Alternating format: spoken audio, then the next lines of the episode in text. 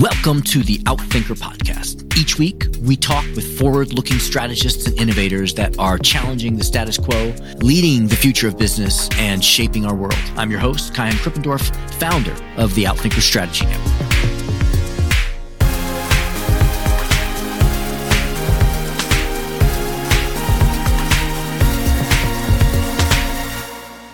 April Rinne is a change navigator, speaker, investor, and adventurer whose work and travels in more than 100 companies have given her a front row seat to a world in flux. She is one of the 50 leading female futurists in the world, a Harvard Law School graduate, a young global leader at the World Economic Forum, and a Fulbright scholar. April is a trusted advisor to well known startups and companies, financial institutions, nonprofits, think tanks, and governments worldwide. Earlier in her life, she was a global development executive, an international microfinance lawyer, and a hiking guide. She spent nearly four years traveling solo with a backpack and a shoestring budget to better understand how to help shape a more inclusive, equitable world. In this episode, she pulls from her latest book, Flux, Eight Superpowers for Thriving in Constant Change. She breaks down that we have entered an era of continuous rapid change that requires a flux mindset eight mental shifts that you need to make to thrive in a state of constant change and why you should not try to run faster, but instead start learning to run slower. April Rinne. April, it is so great to have you here with us, especially now in this moment of flux that we're all experiencing. Thank you for taking the time to be here. Thank you so much. I'm delighted to join you all. Well, I'm excited to get into your work, especially your new book. But just to warm us up and get people to know you a little bit personally, I'd like to ask you same question I ask all the guests on the show. If you really knew me, you know that. How would you complete that sentence for you? If you really know me, you know that I have a fierce independent streak. And actually, the more independent you let me be, the more likely I am to come back and keep coming back. Awesome. Yeah, it seems like that's a requisite for a thought leader. And we're glad that you do that. Now, this is a topic on strategy, and I definitely think that your work is related to strategy. I know that you came at it through other venues, but I ask this question of everyone. I never get the same answer. What is your definition of strategy? So, my definition of strategy is being able to solve a problem or discover a solution to something you're grappling with. So it's a pretty broad definition. It's a way of seeing a problem or seeing a solution or seeing an endpoint, a sort of goal on the horizon. Yeah. Yeah, I love that about strategy because when you have strategy, it's suddenly something that seemed impossible is possible. Mm-hmm. Yep. So I get that you kind of take the mental view of strategy. So tell me, what got you interested in strategy? Yeah, so it's fascinating. I've been working on strategy as an advisor to startups and governments and so on, lots of different kinds of organizations for years. So I'm no stranger to strategy. But what started to get really interesting for me was that I kept seeing organizations across the board struggle with strategy. And meanwhile, I'm sort of peeling back the layers of this concept of change and how we relate to change and how we think about change and talk about it and what we believe about it and all of that. And developing this concept of what I call a flux mindset. And I started realizing, my goodness, we get our relationship backwards in terms of we are so focused on setting strategy and achieving strategy and delivering on strategy and all of that but we're not paying attention to the mindset, the state of mind that we bring to the table that shapes and conditions and filters any strategy we're trying to develop, much less execute on. And you talk about flux as a mindset. Could you explain that? What do you mean by flux?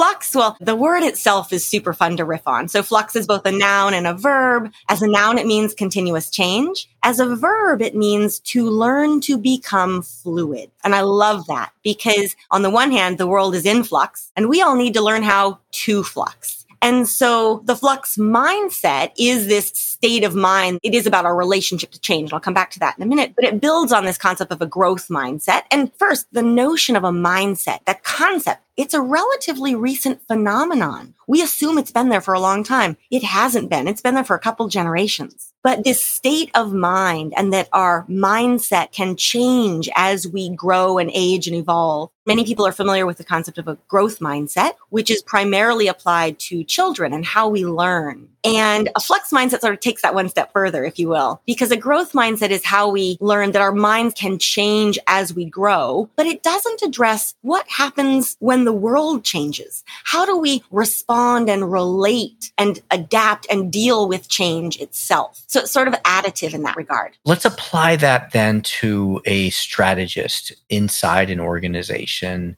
why does a strategist need to get their head around and build their awareness about a flux mindset? we focus so much on strategy and sort of what we're going to do in the external world. But all too often we fail to realize that every single strategy we set, every single investment we make, every decision we take is fundamentally shaped by our mindset. So just consider this. Do you see change from a place of hope or fear? That's not strategy. That's mindset. But depending on what your answer is, your strategy is likely going to be different. So that one question, you know, we could apply it to any sector, to any team, to any point in time, and it gets really rich really fast. I can understand how a person has a mindset. Can an organization or a sector or a community also have a mindset? Great question. And one of the things I will admit I love about the concept of flux is that it is scale free or fractal. These days I can sort of say, Hey, what aspect of your life is in flux? And everyone's like, all, all of it. it. but we can also think about so our lives are in flux, our schedules are in flux, organizations are in flux big time. Also, though, climate is in flux, financial markets may be in flux, democracy may be in flux. I mean, we can really, you can zoom out or in as much as you'd like. So back to organizations, absolutely. Organizations are in flux, but organizations can also develop flux mindsets if we think about organizations as groups of people. This is a key part where it comes up most is just around organizational culture and the mm. values that ground organizations. Another way that I like to phrase this sometimes, and it's more of a meta question, but what makes you you even when everything else changes? If you can answer that question, you've got the seeds of a flux mindset, but for an organization as well. And so it comes up in terms of values, culture, that sort of thing. And again, plays out in many ways. Yeah, I love that because Peter Drucker said strategy is the answer to the question of what business are you in, which I think is very much of who are we as an organization. So tell me, is flux, hey, we're experiencing flux and then we'll get to a stable state and then we'll have another experience of flux and we'll get to a stable state, or is it different? No, it's quite different actually. I've been working on flux and this concept of flux mindset in the book and all that since long before the pandemic or 2020. This is not a book about one moment in time, one year, one change. This is about the fact that the future is more change, more uncertainty, more instability, more unpredictability, more flux. And one of the ways I really like to frame it is you hear people talking about the new normal or the now normal or the never normal or whatever. All of those are valid. This is really about the fact that there is no steady state now. There is no necessarily an end game where there's one change, you're going to react to it and then we'll be done. No. Chances are by the time you've responded that one change, not only will something else have changed, but something about that very change you are navigating will have changed. So it's iterative and continuous. And as I like to say, it's a sort of future. We just need to buckle up for it. But as part of that, we need to really reshape our relationship to change. And therein lies the mindset. Got it. I uh, definitely want to get into some of the specific things we can do to thrive in that state. It reminds me a lot of when I was in college, I studied mechanical engineering. First, we took a series of classes that were about statics and mechanics. And I thought I understood, you know, how force equals mass times acceleration, all the rules, the coefficients. And then we took kinetics and the rules all changed and it felt very uncertain like i was in an earthquake and the ground is shaking under me and what i hear you saying is that is going to be a constant state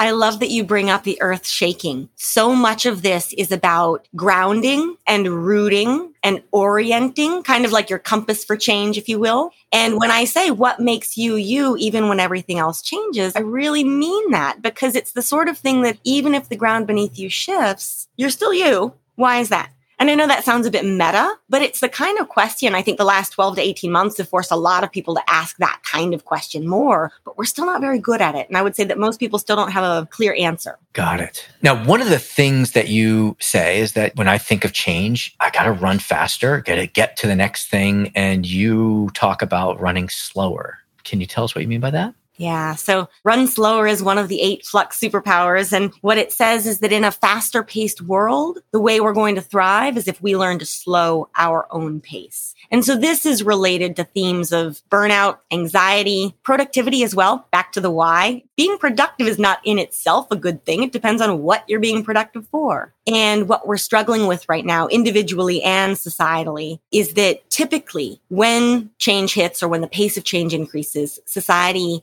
tells us that what do we do? We're supposed to run faster and keep up and just keep up and just keep up as a futurist, I'm looking at this saying, okay, we know that the pace of change is quickening as far as we can tell, that the pace of change has never been as fast as it is today, and yet will likely never again be this slow. You let that sink in and it's both exciting and terrifying if we know that's the case and we know today that every day moving forward is going to be faster, faster, faster, faster, and then I'm told every day I need to run faster, faster, faster, faster, candidly, that is not a life I wish to live, but it's not a life that's healthy for anyone or key, I think, for strategy and beyond. That is not how we make wise decisions. A fast decision is not a wise decision. That's also not how we actually see everything that's going on. When you're running so fast, I like to say it at an extreme, we run the risk of running right past life itself. But in all of that, we miss a lot of things that we need to be paying attention to. And some of that, there's stuff that really, really matters. Yeah. It's like when you are late for an appointment and you're in your car, there, the tendency is like, let me step on the accelerator. But what I found is then I'm usually later because I take the wrong turn. Instead, I just want to be careful that I'm following my GPS and that gets me there more quickly. What are some of the other eight superpowers that we should be mindful of? Oh, it's funny asking which is my favorite. It's kind of like asking which is my favorite child kind of thing. And I know you didn't say that, but that's how it always feels of like, I know we can't cover them all. Maybe like what would someone start with? What would someone start with? Well, to start with, mm,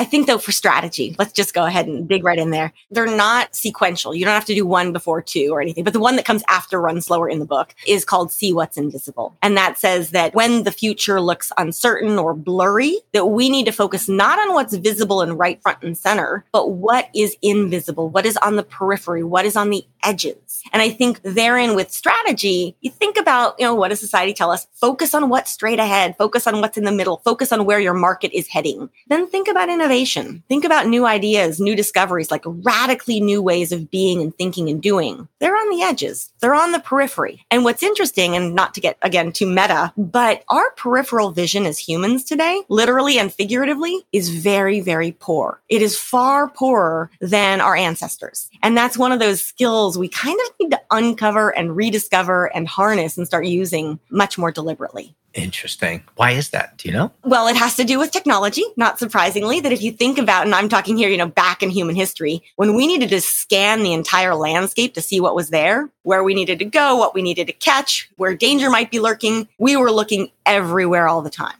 Now what are we doing? We're looking at basically four by six inch pieces of metal, right? Our devices and whatnot. That's definitely been part of it and it's documented by lots of research. I think too, you know, what's interesting to me is just when we think about the info flow and how much we're trying to process at any point in time becomes overwhelming and you sort of want to focus on one point right in front of you that's not helpful either. I mean, we're focused a lot on curiosity these days, I think. There's a lot of conversation about curiosity. But at the end of the day, our mental parameters are much more truncated. They're much more bounded in because there's quote unquote so much we have to do in so little time. Right. And I can see how that directly relates to strategy and sensing tangentially, exploring adjacencies, mm. and not only the core. Exactly. And it's funny because this usually comes up in the context of another superpower, but I'll mention it here scenario planning. As a futurist, you know, what kind of strategy are we trying to set? How many futures are we considering we may need to actually think about or set strategy for,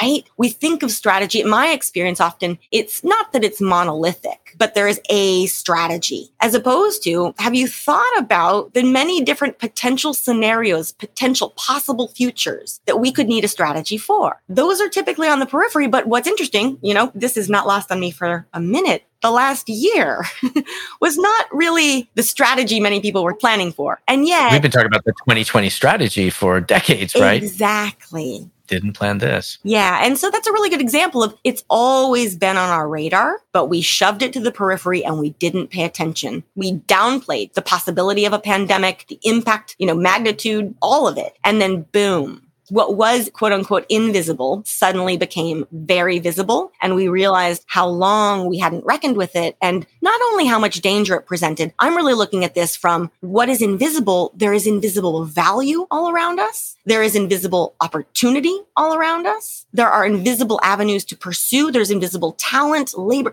It's all around, but we've trained ourselves to see certain things and not see other things. And it gets really exciting when you start uncovering what you should have been seeing all along. And I can see how so many concepts and innovation, like jobs to be done, for example, are ways to try to get out of that kind of myopic definition of your industry by standard boundaries and look for the invisible.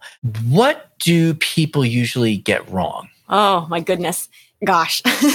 Each of the eight superpowers I've been told is counterintuitive. It's contrarian. It doesn't make sense. It's not what we were taught. And I feel like at the broadest level, what a lot of people get wrong, and I will show a little bit of bias and I'll be a bit contrarian right here, is that what society tells us we're supposed to do is actually what's best for us. That we take, I fear and I feel all too often, we take for granted, and it's what I tend to call a script these are the narratives and stories and norms by which we live our lives. This is what we've been told is the promise of the world we'll get to live in, largely when we're young. And then we grow up and we're like, wow, this doesn't really align very much at all with the world I'm living in.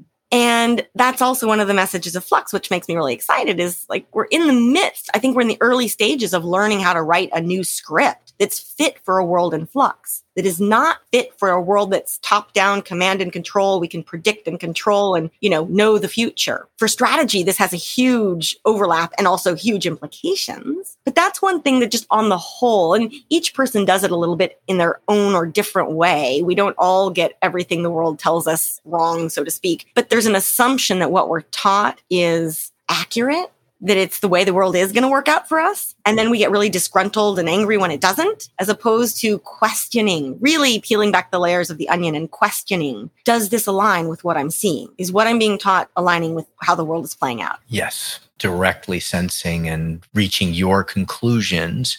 So you talked about learning that. What's something that you wish you had learned earlier or advice that you've gotten that's been particularly impactful that maybe you wish you had been given earlier? Oh man, this is a loaded question, but it's great. And I would say today, you know, that each of the superpowers I have not landed on by chance. It has been hard work where I wish so many bits of advice I had been given earlier or really come to appreciate earlier. One though, and this might, mm, I was thinking about this and it goes a little off field, so to speak, but I love it because I'm trying to bridge you know, the business world also though with the world of self-awareness and mindfulness and philosophy and so forth. And the way I like to phrase it, I wish that somebody had taught me sooner to worry less about the worrying. And this has to do with, I think, human nature and a certain amount of anxiety and fear is normal sometimes. But I've experienced a lot of just anxiety and fear in my life. I know a lot of others have about stuff that is legit and a lot of stuff that isn't. and this whole notion of worry less about the worrying, if someone had taught me that sooner and I think modeled it for me sooner and like encouraged me to do that sooner, as opposed to, again, our scripts and what we're told growing up about success and where you're going to find it and what to do, and that you should always be going after more. I'm a big fan of going after enough all those sorts of things, but worry packs in at every level. And so that notion of worry less about the worrying, it doesn't say don't worry. it doesn't say anxiety is bad or anything like that. It just says back to the accelerator, like loosen up a little bit, let your foot off the accelerator from time to time, because not only does it take away from your own energy, it keeps that energy from being invested in positive ways folds in on itself and this flux mindset, which I kind of think of as lucky people walk out of their house and they are expecting something wonderful and unexpected to happen. And so they're looking for it. And unlucky people are worried that something unexpected is going to happen. And so they stumble onto it anyway. If I may, real quick, the flux mindset, you just nailed it because one of the ways I'll define it is it is the state of mind or the ability to see every change, whether it's good or bad, loved or hated, unwelcomed or unexpected, as an opportunity, as a means of growing and improving, even the hard stuff. It's not a threat, but to be able to harness those silver linings. So you've nailed it. I mean, it's right there. Love it. Well, I wish we had more time and we could cover the other six superpowers of the eight, but we're hitting the top of our time with you. Where can people find you? I'm certainly, we're going to encourage them to get your book, but where can people find you and connect with you and learn from you? Sure. So if you want to know more about Flux, the best website is fluxmindset.com. And there's a bit about me at aprilrinne.com as well. What I like to say is no one else has my name as far as I can tell. So I'm very easy to find online, but Flux Mindset for all things Flux. And I've tried to make a lot of the information just easily publicly available that you can take it straight from there and go with it yourself. Great. Well, very generous of you. Thanks for the work that you do. And I know it's having a big impact on individuals and organizations and societies. So thank you. Thank you so very much. Thank you to our guests. Thank you to our producers, Karina Reyes and Zach Ness, our editor, and the rest of the team. If you like what you heard, please follow, download, and subscribe. I'm your host, Kaihan Krippendorff. Thank you for listening. We'll catch you next week with another episode of Outthinkers.